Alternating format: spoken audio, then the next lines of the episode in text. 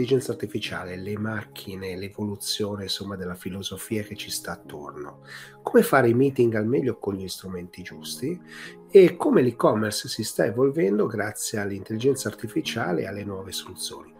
Questi sono gli argomenti della seconda puntata della quarta stagione del Latex Show.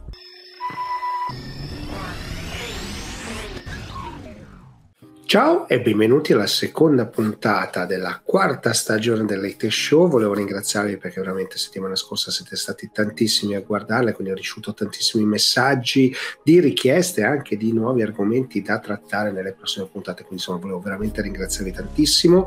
Volevo anche ringraziarvi perché insomma i podcast stanno andando molto bene. Ho visto che sono entrato nelle classifiche di Spotify anzi volevo ricordarvi che su Spotify c'è anche la versione video, quindi quando cliccate se siete siete sul computer o sullo smartphone, potete anche vedere questa registrazione, mentre la versione televisiva, ve lo ricordo, è messa gratuitamente a disposizione dei vari canali che lo richiedono, anzi se avete qualche richiesta non esitate a farlo, ma è leggermente più breve, insomma sono tre blocchi da 12 minuti.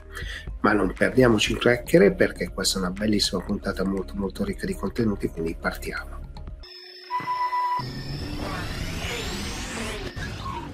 Sono qui con Massimo Chiriatti di Lenovo perché? perché mi piace parlare un po' di intelligenza artificiale con lui, ma anche di filosofia, ma anche di tecnologia, ma anche di futuro. Insomma, è un grande piacere avere Massimo qui all'Atech Show e vorrei proprio partire, Massimo, parlando di quello che stai vedendo sull'intelligenza artificiale, no? quali sono i trend, quali sono le sensazioni in realtà che stai provando.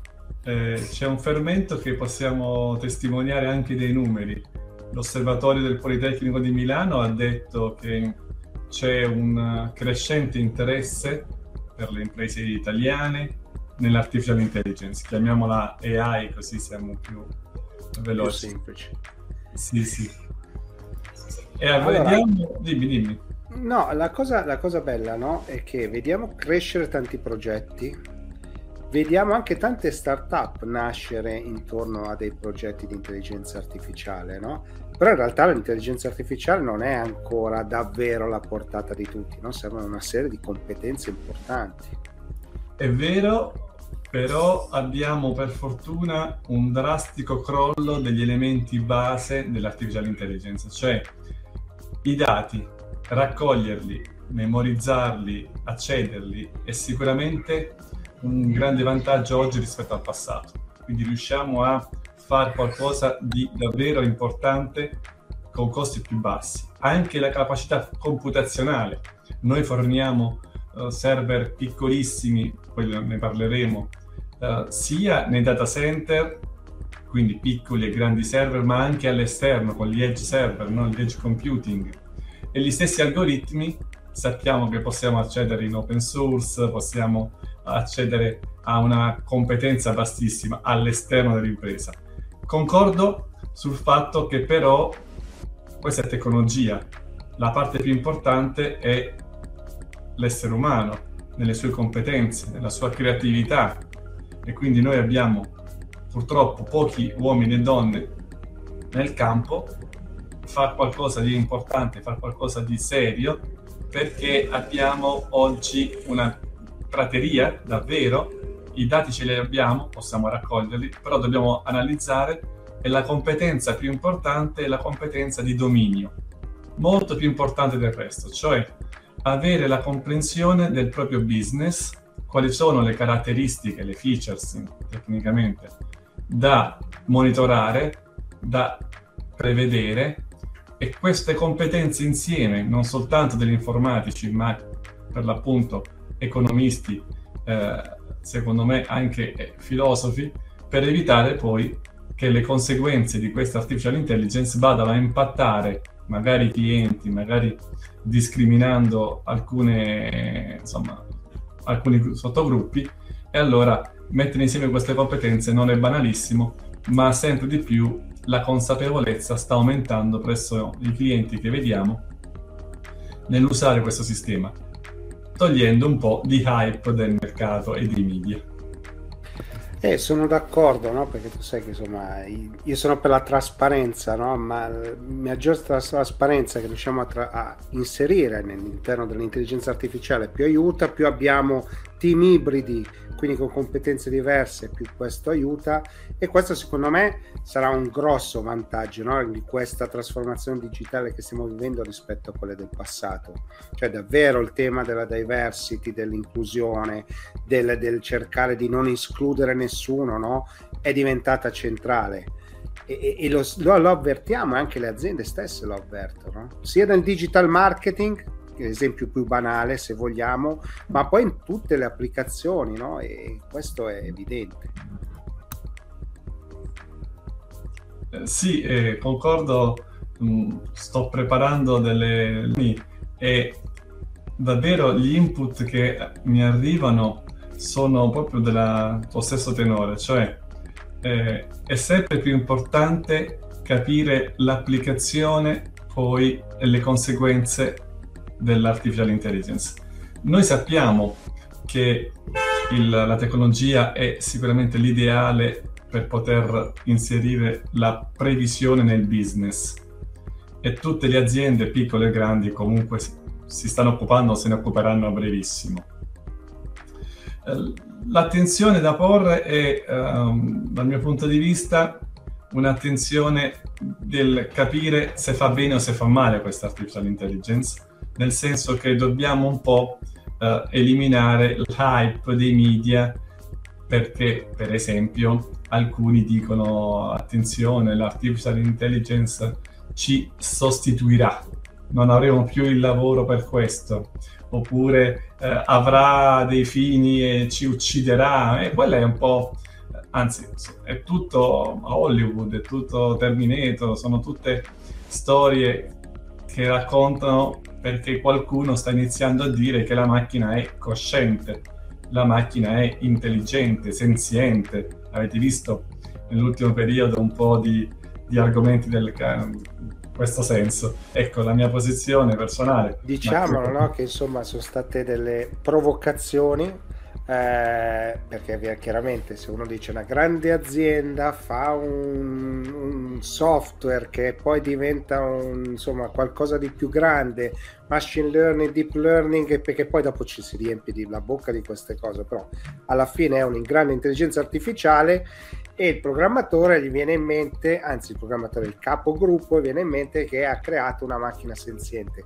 Ovviamente stiamo parlando di probabilità, cioè risponde in base a delle probabilità, ci azzecca, non ci azzecca, no? insomma eh, Turing ci ha insegnato non oggi che, che, che è così, no? possiamo confondere una macchina con l'uomo nella risposta, ma non è che sia intelligente o comunque capace di comprendere quanto noi. Almeno io credo che per tanti anni non sarà possibile, per quanto possiamo fare dei passi in avanti incredibili. Eh? Assolutamente sì, assolutamente sì. Eh, tutto quello che uh, i media hanno riportato in questi mesi è soltanto un qualcosa che la macchina dà l'impressione di capire il contesto, ma in realtà le macchine fanno solo correlazione di dati, manipolano 0 e 1, non hanno alcunché al di là di, di questi 0 di questi 0 e 1. Eh, però evidentemente questo tipo di eh, racconto cattura l'attenzione, però quando noi parliamo eh, con le industrie, con le aziende che stanno costruendo stanno investendo, è corretto eh, da parte nostra spiegare come consulenti per l'appunto quello che è possibile, che è realizzabile, tecnicamente realizzabile, quello che è auspicabile fare e togliere un po' tutto questo discorso che ti dicevo eh, sul fatto eh, queste, un po' accademia anche, no? Perché eh, c'è qualcuno che ovviamente è intenzionato a promuovere oltre il dovuto e evidentemente eh, io non temo però, eh, sai che si parla di, dell'inverno dell'artificial intelligence, no? Noi abbiamo avuto negli anni, nei decenni scorsi, un po' di movimenti del tipo sì sì può fare tutto e altri momenti eh, non funziona, non può fare niente, non può evolvere e così via. Oggi siamo in una fase molto ottimistica perché vediamo l'evoluzione soprattutto del deep learning che sta portando dei successi incredibili, ma sappiamo già che la macchina non comprende il rapporto causa-effetto, per cui è sempre l'essere umano importante nel giudicare il, quello che sta uscendo fuori dagli algoritmi, non dobbiamo fare in modo che l'output delle macchine sia una sentenza, sia un verdetto per noi inappellabile.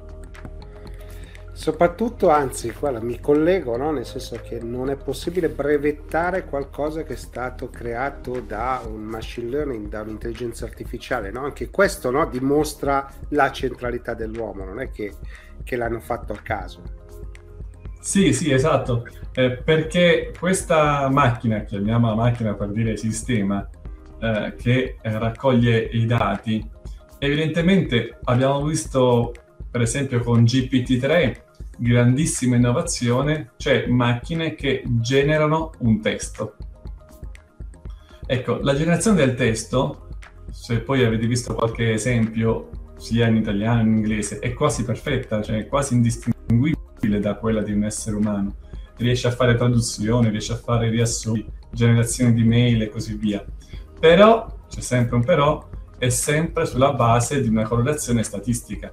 La macchina ha ormai eh, una bravura molto insomma, evidente nel creare sintassi, cioè sintassi come relazione tra le parole.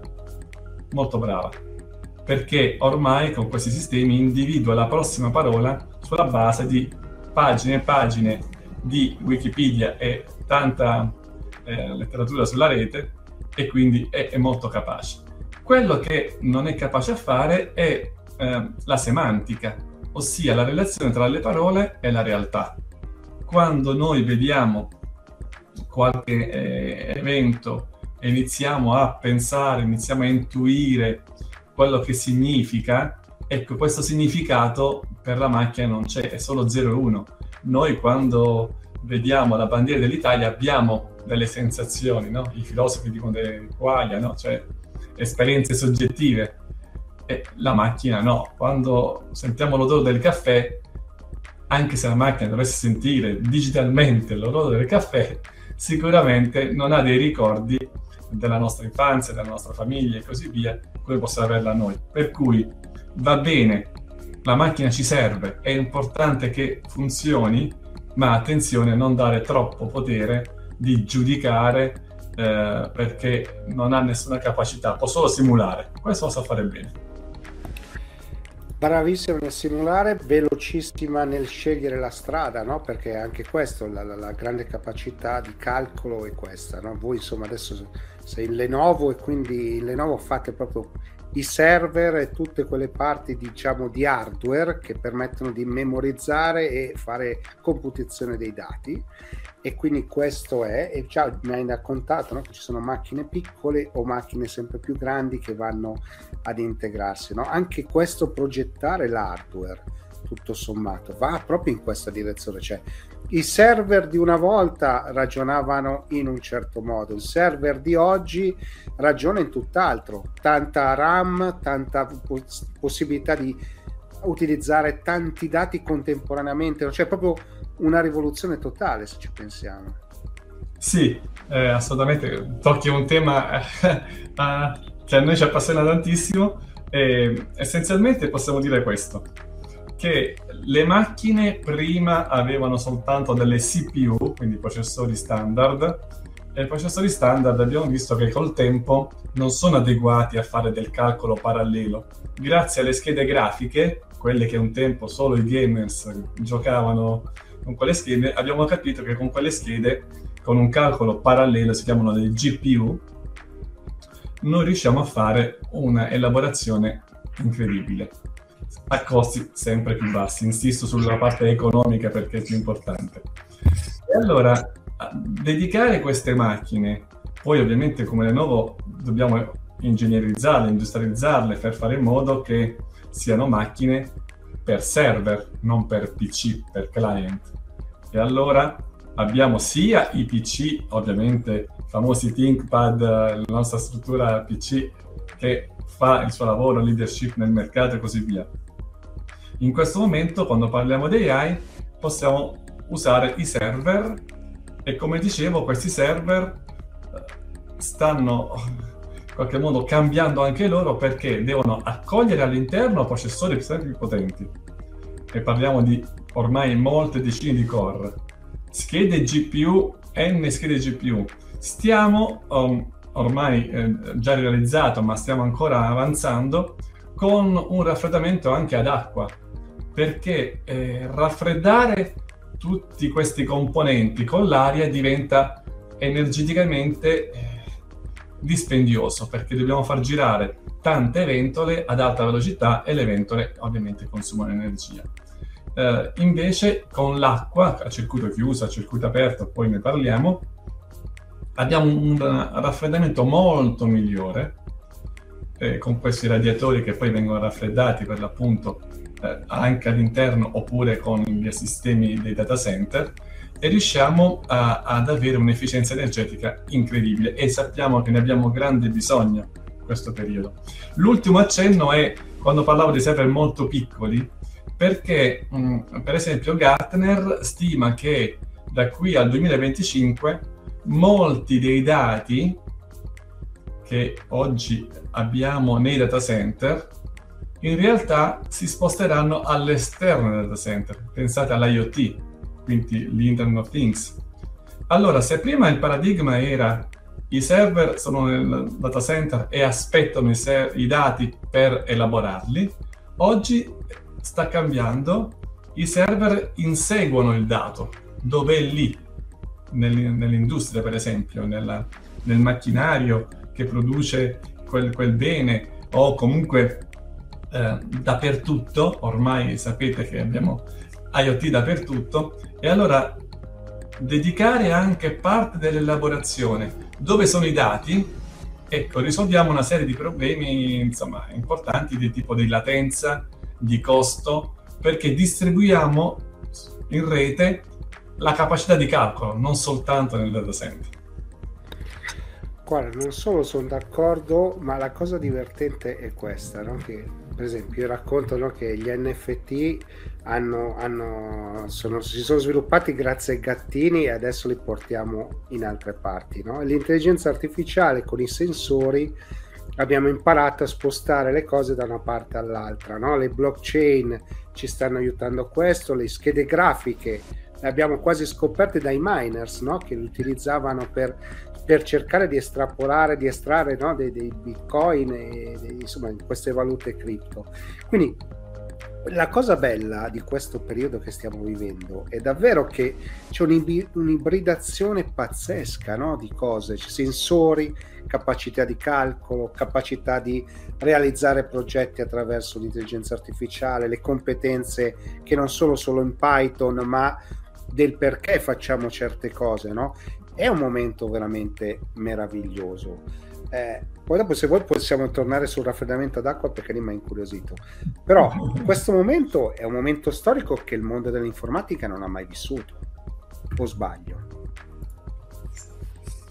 Um, è vero perché mentre prima um, noi avevamo l'enterprise, quindi l'azienda, il business che promuoveva una soluzione, una tecnologia e tutti quanti si adeguavano, dal mio punto di vista sta cambiando il modello perché siamo noi consumer che iniziamo l'innovazione, iniziamo a produrre dati, e sto parlando di chiunque abbia un telefonino, e allora se viene dalla periferia, quindi da noi, dai consumer, tutta questa produzione di dati e tutta questa domanda, evidentemente l'agenda cambia. Prima la, la stabilivano soltanto due o tre vendor provider in giro per il mondo, oggi invece è, è la nostra domanda che sta settando l'agenda. E allora la strategia di Lenovo che si chiama Pocket to Cloud, cioè noi sapete via Motorola abbiamo i nostri telefonini, i PC ThinkPad, l'infrastruttura dove io me ne occupo e la parte cloud ovviamente, i servizi, le soluzioni. Quindi è molto più complesso il mondo, ma il nostro ruolo da vendor come Lenovo è nascondere questa complessità ai clienti e portarla soltanto al minimo indispensabile, quindi minimizzare tutta questa complessità affinché poi i clienti possano sviluppare, lavorare e allineare l'IT al business. E i sistemi iperconvergenti, per esempio, so che eh, è un tema che anche questo eh, credo che sia interessante. Molto sistemi iperconvergenti, esatto, sono quelli sistemi che hanno all'interno server, storage, networking, i, i partner eh, di Lenovo come VMware, Microsoft e altri, Nutanix e così via, hanno all'interno costruito un'unica piattaforma, un unico sistema dove tu hai soltanto poi un numero, quello di Lenovo, per chiamare in caso di supporto, ma viene già preinstallato, devi soltanto attivarlo e iniziare a lavorare. Quindi non più tante competenze specialistiche che anche la piccola e media impresa farà fatica ovviamente ad avere sul network, sullo storage, sui server, ma puoi avere un architetto che guarda tutto con la consulenza poi dei servizi di nuovo. E questo è un aspetto molto interessante perché cambia, cambia il mercato sostanzialmente, no? cioè la democratizzazione dell'informatica che arriva anche alle PMI dove magari le competenze non sono sempre disponibili, no? se cercano all'esterno, pochi hanno competenze all'interno. L'ultima domanda te la faccio proprio, ma incuriosito sul raffreddamento ad acqua, circuito aperto, chiuso, vorrei un po' capire, visto che la sostenibilità del, di, di, tutto ciò che è informatico e digitale oggi sta insomma, avendo grande, grande rilevanza. Il mio amico Stefano Epifani ci ha fatto una fondazione, quindi insomma immagino che, che sia importante. Volevo proprio capire questo. Sì, conosco Stefano. Uh grandissima attenzione sulla sostenibilità e un saluto da parte mia. Mm, essenzialmente eh, la capacità computazionale in ogni singolo server sta aumentando, cioè possiamo mettere all'interno più core dei processori, più schede GPU, più RAM, anche più dischi. Quindi che, eh, che, su- che succede? Succede che in un unico server abbiamo tanti watt da alimentare e tanti BTU da far uscire, cioè il calore da far uscire. Per definizione. Benissimo, questa è un'opportunità, non è un problema. Se per l'appunto evitiamo ormai vecchie architetture dove non riesci più a creare un'infrastruttura future proof, cioè nel senso che poi non può crescere, questo è un grande problema in quanto la connettività sta cambiando e allora per evitare che eh, insomma, i clienti uh, investano in soluzioni comunque bloccate, noi da tempo ormai stiamo riprogettando i server per fare in modo che possano accogliere anche i futuri processori, perché sapete che insomma uh, Intel, AMD, Nvidia lavorano con noi. E stiamo progettando, abbiamo già progettato tutti questi server capaci di avere i futuri processori all'interno. Però dobbiamo raffreddarli, questo è il tema no? della, della, del raffreddamento. Allora, il raffreddamento ad aria lo conosciamo da anni, funziona, però arriva anche al suo limite, perché il flusso dell'aria ovviamente deve essere sempre più portata e più velocità. Bene, se però mettiamo all'interno un circuito chiuso, cioè un circuito con un liquido speciale che passa attraverso non solo i processori, ma anche le schede GPU, ma anche le RAM, ma anche i dischi, per esempio. Questo circuito, fatto con questo liquido, trasferire, aumentare di un grado la temperatura dell'acqua ci vuole tanta energia. Aumentare di un grado la temperatura dell'aria ci vuole poca energia. Quindi questo, lo dice la fisica, non lo dico io, questa capacità di avere un circuito idraulico e raffreddare soltanto il radiatore in un unico punto, poi vediamo i dettagli, ecco che il risparmio è enorme, perché deve cambiare l'infrastruttura per adeguarsi alla tecnologia che sta evolvendo.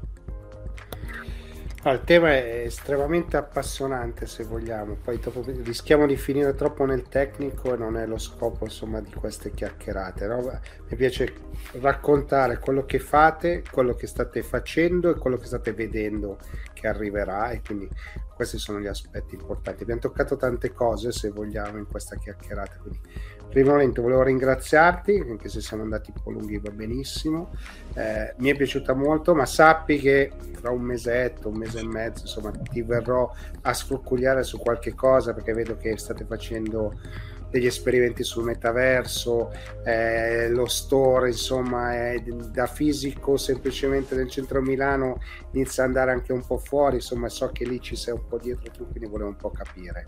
Sappilo. Con grande piacere, con grande piacere. Allora, grazie mille Massimo e voltiamo pagina.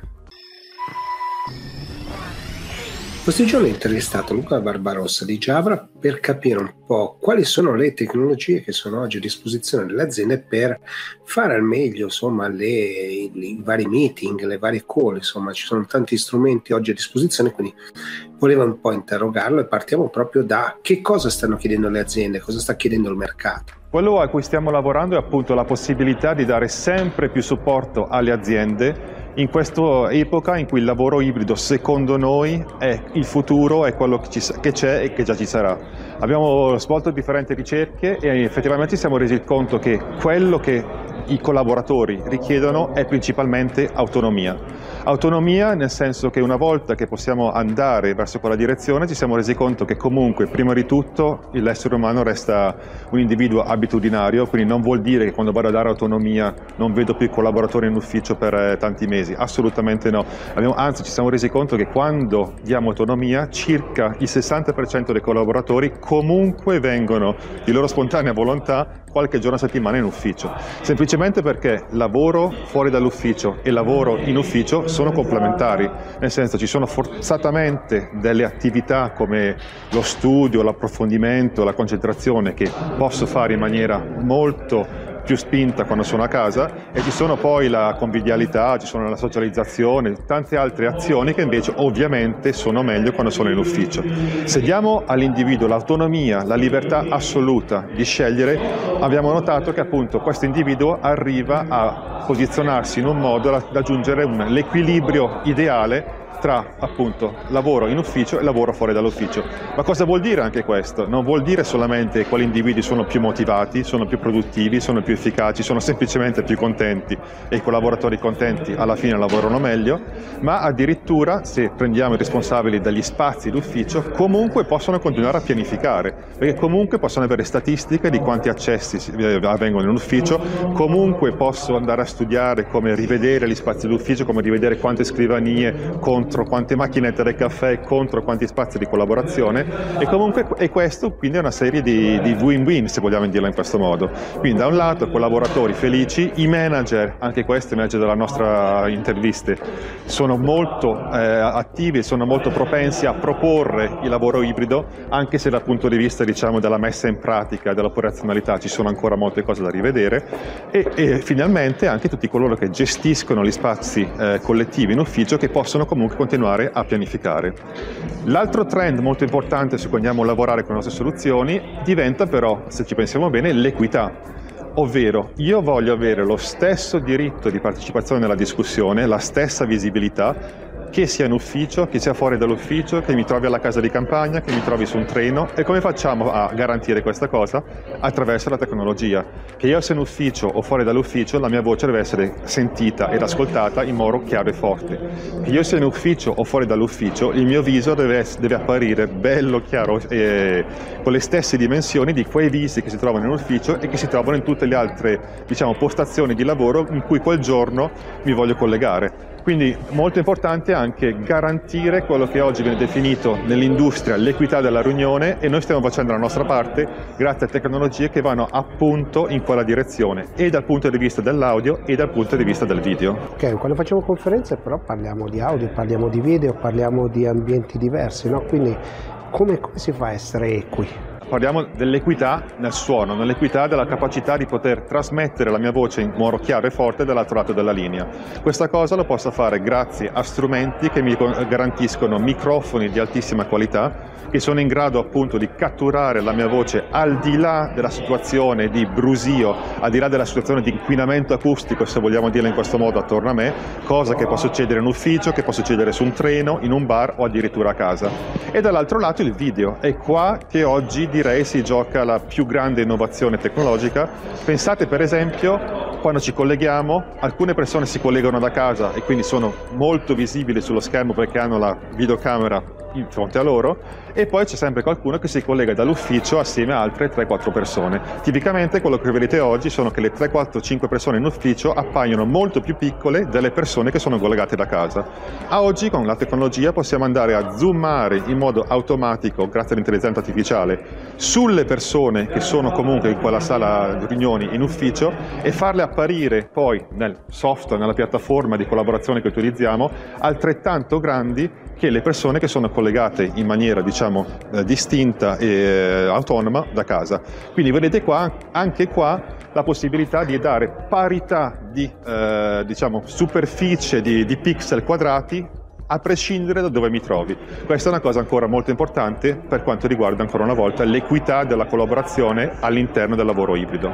Perfetto, ma quanto contano oggi i partner? Effettivamente le partnership sono molto importanti perché se ci pensiamo noi comunque di Jabra ci mettiamo il video e ci mettiamo l'audio. Ovviamente servono tutta un'altra serie di espedienti, di tecnologie, di piattaforme che ci permettono di completare l'esperienza. Oggi Jabra, che comunque vuole mantenere sul mercato un approccio molto agnostico dal punto di vista della compatibilità, della certificazione con tutti i principali attori del mercato, ha comunque sviluppato eh, collaborazioni a livello di eh, alliance strategica, come le chiamiamo noi, molto molto importanti. Se devo comunque andare a finalmente far arrivare l'audio e il video su una piattaforma di collaborazione specifica, mi devo integrare all'interno di quella piattaforma. Le tecnologie di eh, schermatura dei rumori devono comunque essere integrate all'interno di quella piattaforma. Il fatto che vado a zoomare e vado a posizionare le finestre della conversazione quando ci sono molte persone collegate da casa e anche non da casa, dall'ufficio e anche non dall'ufficio, devono comunque essere integrate all'interno della piattaforma di collaborazione. Quindi è molto importante, ovviamente, quello che viene catturato, e noi siamo diciamo i primi dalla la catena da questo punto di vista a livello video e audio, come vado a mandare quei suoni e quelle immagini nelle piattaforme e come vado a riceverle con degli strumenti appunto di, eh, di cattura in cui appunto abbiamo bisogno di integrarci dal punto di vista dell'ergonomia anche. Sono qui con Marco Bezzi di Clix perché volevo capire come lavora un'azienda che opera nel mondo dell'e-commerce e lo fa insomma sfruttando l'intelligenza artificiale e quant'altro. E quindi partiamo qui, benvenuto Marco, raccontaci un po' la storia, come è nata l'azienda e proprio partiamo da qui insomma. Ma allora l'idea nasce nel 2015 in realtà, quindi quando mh, anche la sensibilizzazione a tematiche di performance sul, sugli e-commerce era minore e il Covid secondo me ha accentuato alcuni, alcuni processi soprattutto sul mercato italiano. E diciamo che ho lavorato a testa bassa, nel 2015 c'è stata la prima idea, io derivavo comunque da un'esperienza eh, sia lato informatico sia come architect software informatico per poi approcciarmi sempre più al mondo delle agenzie e ho capito che c'era qualcosa di, di guasto, cioè qualcosa che doveva essere in qualche modo ottimizzato e, e reso più a sistema. E quello che era un po' la sofferenza non con questo prodotto, ma quello che si vive comunque anche oggi. Sono, sono, i processi, sono dei processi molto lunghi e a differenza di un mercato comunque delle esigenze di business che invece tendono ad accorciare dei processi, cioè, oppure vorrebbero accorciare dei processi sia in termini di tempo e, e di costi. E questa è un po' la costante che io vivevo eh, come tecnico e, e come eh, supporto come CTO a grosse agenzie internazionali e non vedevo diciamo soluzione e soprattutto poi quando ti ricapitava il nuovo progetto, il nuovo cliente, dovevi ricominciare da zero e, e veniva male, cioè non, era una costante, diciamo, una costante crescita di problemi, invece di risolverli si aumentavano. Ma, ma, questo è un processo comune, eh? non, non, non, è che io ne sono solo io, diciamo. No, la... no assolutamente, no? c'è stato il periodo no, in cui sembra che si dovesse reinventare la ruota tutti i giorni, come dico io, cioè ripartire. E questo è ovviamente una fatica. Per fortuna il mercato è maturato, no? Sì, eh, diciamo che eh, soprattutto in Italia, ma poi particolare settore sulla parte SEO, soprattutto si ha un atteggiamento molto consulenziale. E l'atteggiamento consulenziale va benissimo perché dà dei valori e ovviamente personali e anche di esperienza di chi fa quel tipo di attività che sono sicuramente non misurabili eh, intesa proprio come, come, valore aggiunto chiaramente, eh, però non crea eh, quello che è un beneficio di immediatezza eccetera che magari con intelligenza artificiale o comunque con dei software si possono raggiungere. Chiaramente il software è, diventa solo uno strumento, non deve essere la, la regia mentale, e, però il mondo consulenziale secondo me si deve rivolgere sempre di più a dei software per performare meglio. Noi abbiamo coniato così un termine un po' diverso rispetto al mercato, cioè noi siamo stati forse i primi a creare un, con l'intelligenza artificiale un sistema eh, che facesse una generazione di, di, servizi, è una new generation di servizi di fatto, e cioè un, un software nato per appoggiare dei servizi che incrementassero le performance del cliente e poi qua si apre un mondo di che cosa sono le, le performance. Eh, noi... Hai ragione perché insomma le performance alla fine per un'azienda potrebbe essere il fatturato, per un'azienda può essere il brand, un'azienda vuol dire aprire nuovi mercati, no? quindi riuscire a misurare queste cose, no? ormai ci riempiamo la bocca con KPI, tutte cose di questo tipo, però ovviamente anche lì è tailor made, ognuno ha le proprie esigenze. Ma guarda, gli acronimi a me fanno sempre ridere, no? perché si mettono per nascondere in realtà dei processi che sono molto più ampi, molto più complessi. E il tema per noi era anche difficile nel, nel catturare un'identità di software che non esisteva e, e abbiamo capito che i, i nostri obiettivi eh, di fatto sono quelli che seguono il business del cliente, quindi un incremento possibile delle vendite, soprattutto sull'e-commerce, dalle conversion rate, le frequenze di rimbalzo eh, o comunque l'incremento proprio delle vendite eh, di fatto mh, fisiche sull'e-commerce o anche sui local store con una riduzione di costi perché sempre di più le aziende richiedono questo, c'è un efficientamento delle attività e dei servizi che ovviamente cercano e lo cercano internalizzando oppure credendo sempre di più all'acquisizione di software e poi incrementando quella che è l'agilità di implementazione di alcune attività. Clix è una cosa molto complessa come prodotto, è un enterprise platform, quindi ehm, noi ci siamo collocati all'inizio perché era più semplice definirlo sulla parte SEO, però SEO non è, cioè noi possiamo utilizzare lo strumento per eh, gestire tutta la parte eh, di UX, di attività CRO e quindi oltre all'aspetto SEO sono tutte attività che mirano a un improvement di quelle hai detto bene prima KPI che, che un business cerca, un e-commerce manager cerca e, e, poi l'amministratore delegato alla fine di un'azienda anche molto grande cerca di misurare, cioè quanto è l'investimento sul canale web e quanto è stato ritorno. Cioè il tirare la riga no, è fondamentale no? sotto questo aspetto in tutti i business che il digitale abbia portato qualcosa di nuovo, sempre quella riga in fondo ci dà, ci dà il peso. I progetti ovviamente già mi hai raccontato no? che nel tempo sono cambiati. Voi avete fatto questa piattaforma che è in grado di gestire da una parte l'e-commerce per semplificare, eh, cioè sto cercando di semplificare il concetto, l'e-commerce nei vari aspetti. Perché oggi l'e-commerce non è semplicemente metto un oggetto da qualche parte in vendita sul sito, sul marketplace o quello che è, ma è un mondo di servizi che si sono scatenati, o sbaglio? Oltre a farsi trovare, eh, perché poi il SEO è il farsi trovare, ma poi c'è tutto un mondo. Ma in realtà sì, nel senso che il, allora, io penso che nel mercato si tenda a frammentare quello che in realtà è un'attività che dovrebbe essere fatta con un unico corpo, con un'unica testa. e io stesso quando entro comunque in un'attività proposta a un cliente ci sono vari fornitori ci sono vari consulenti eh, però alla fine mh, tutte le attività concorrono a una, cioè aumentare eh, il business del cliente finale e ahimè per compartimenti stagni questo a volte non è possibile, a volte è anche complesso, tecnologicamente magari mh, si hanno dei gradini da, da svolgere.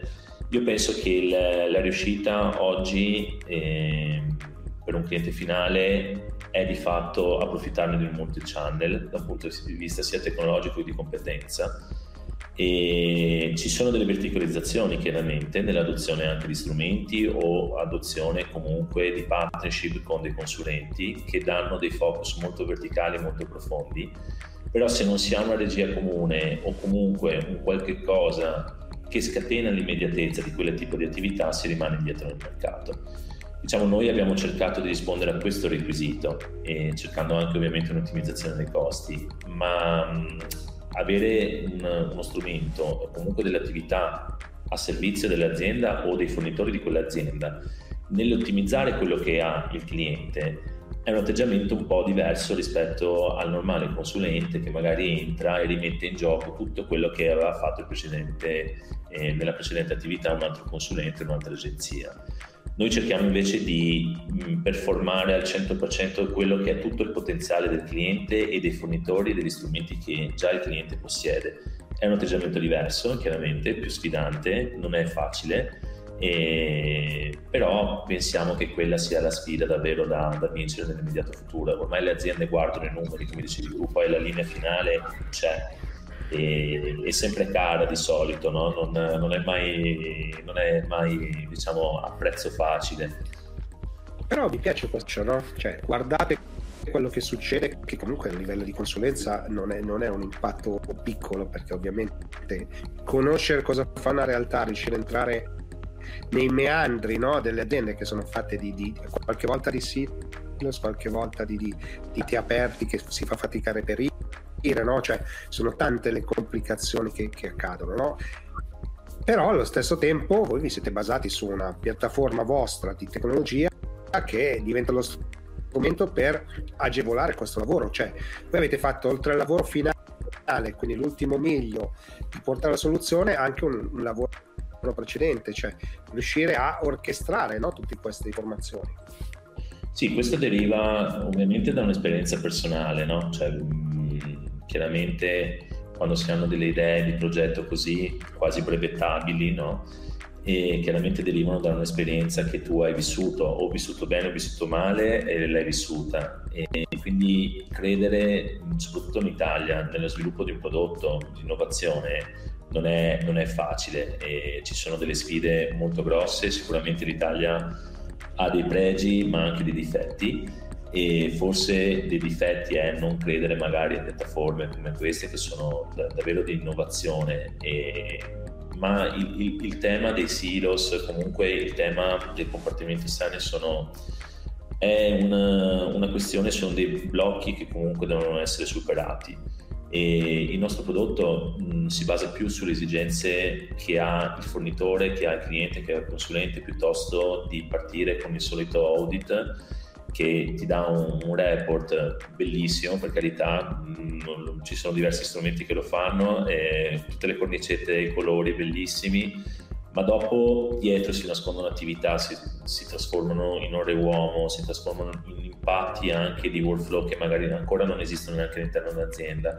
Quindi partire dalle esigenze di ciascuno, degli attori che compongono una strategia digitale, fa sì che le cose davvero cambino. Mm, banalmente, noi certe volte entriamo in cliente con semplicemente un, la parte SEO, ma altre volte sul tema dell'accessibilità o altre volte ancora nel performare SEO e SEM.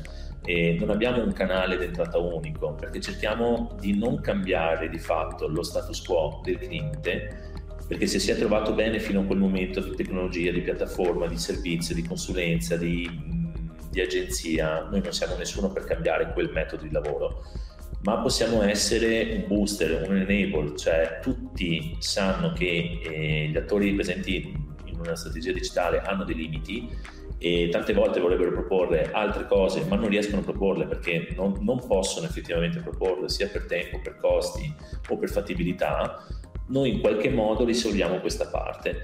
In qualche modo ovviamente è stata ricerca, è stato sviluppo, è stato sacrificio, eh, siamo, siamo, degli inventori tecnologici, e siamo una società market di fatto, non, non è consulenza pura la nostra e ci appoggiamo fortemente al prodotto però ci ripaga molto perché così ci andiamo a innestare in un modello che normalmente non si adotta. Cioè il, la, io penso che bisogna potenziare quello che si ha prima di aprire nuovi fronti. E l'ottimizzare quello che si ha eh, significa anche preservare gli attori in gioco, non creare diciamo, attriti nel mercato, non creare attriti e sforzi sul cliente, perché tutte le persone sono abituate in un certo modo a lavorare in un sistema e quel sistema lo riconoscono. Se tu ti presenti in modo molto distruttivo, anche se il prodotto è dirompente, non fai il bene del cliente. Noi abbiamo sempre cercato di mantenere le cose, poi chiaramente il messaggio percepito o non percepito perché c'è anche uno scudo umano no, nei, nei, cambiamenti. Eh, però abbiamo cercato sempre di ottimizzare tutto quello che aveva il cliente, sia in termini di risorse umane, consulenti e prodotto. Però la domanda che mi viene è questa, no? per, per chiudere, ma per Marco, al di là dell'idea imprenditoriale, quindi l'azienda, la passione no? per questo tema, l'omnicanalità, il tutto quanto, ma l'innovazione in che cosa consiste? Ma per me l'innovazione è, è avere idee, cioè semplicemente, banalmente avere de- delle idee eh, valide che vengono validate da un mercato e che servono a ottimizzare davvero quello che è una resa eh, di qualsiasi genere, cioè non, non, è detto che sia semplicemente una resa economica. L'innovazione la fa davvero che quando si cambia un processo, quando c'è un'abitudine che salta e la fai saltare, perché effettivamente hai avuto tu un'idea vincente di innovazione e non torni più indietro, cioè a un certo punto eh, quel passaggio è immediato, l'innovazione ha avuto successo e chiunque non può tornare indietro o chiunque non vuole tornare indietro. Questo secondo me è innovazione. Sono d'accordo, ma quanto innovazione e competenza vanno di pari passo? Perché io potrei avere una bellissima idea di come costruire una macchina di Formula 1, ma poi non ho la competenza al di là dei mezzi per farlo. No? Cioè, io credo che il saper mettere a terra poi l'idea, avere la competenza per cui l'idea nasce perché conosco bene qualcosa, credo che faccia differenza, no? io credo tante start-up che, che nascono da bellissime idee, ma poi le competenze le devono andare a cercare fuori e lì un po' si arena il discorso. No? Credo che questo sia un grande passaggio che dobbiamo fare a livello culturale del paese. Allora, ehm, io derivo anche dal mondo delle agenzie e un tema sono gli stipendi, nel senso che per avere un'idea, portarla avanti con competenza, devi da imprenditore saper spendere.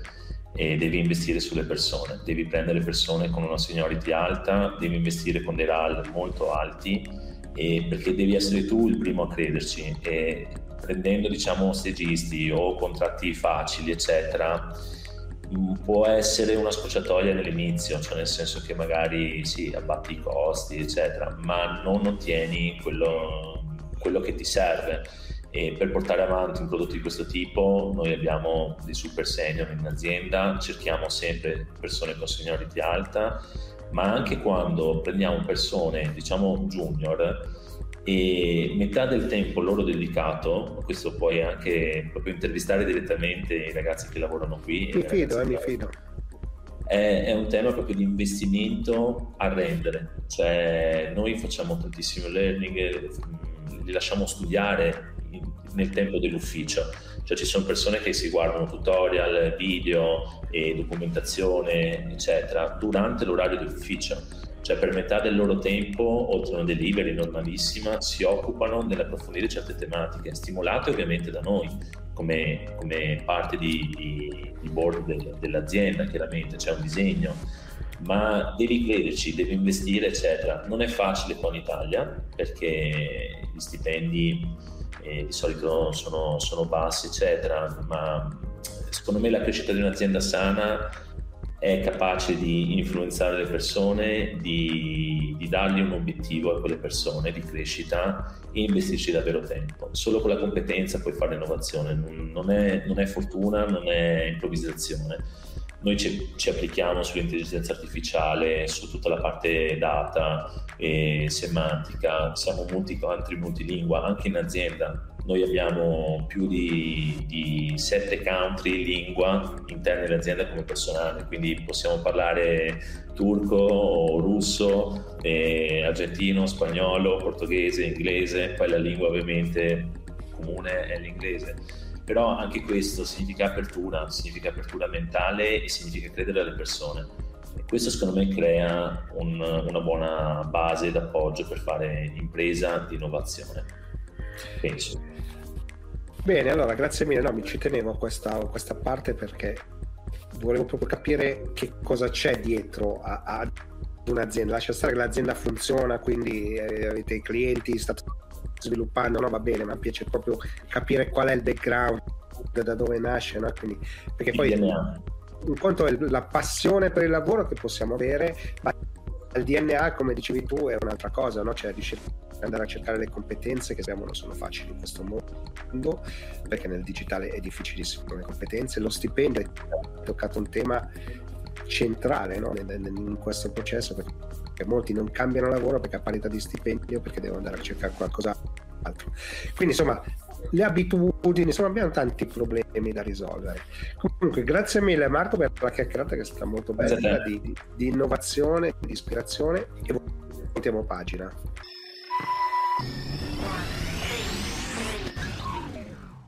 Siamo giunti al termine anche di questa puntata del Late Show, la seconda e la quarta stagione. Sono molto contento insomma, che siete tornati subito a seguirla con interessi e mi avete mandato veramente tanti messaggi. Vi ricordo che è presente in podcast. Vi dico anche che tutti i giorni alle 11 del mattino ci sono gli smart break dove parlo un po' del cambiamento della vita d'ufficio e cose di questo tipo. Quindi, se avete voglia, insomma, fate un salto lì e non mi resta altro a questo punto che ringraziarvi come sempre per essere stati fino alla fine della puntata e non mi resta altro a questo punto che salutarvi e darvi appuntamento la prossima settimana. Ciao!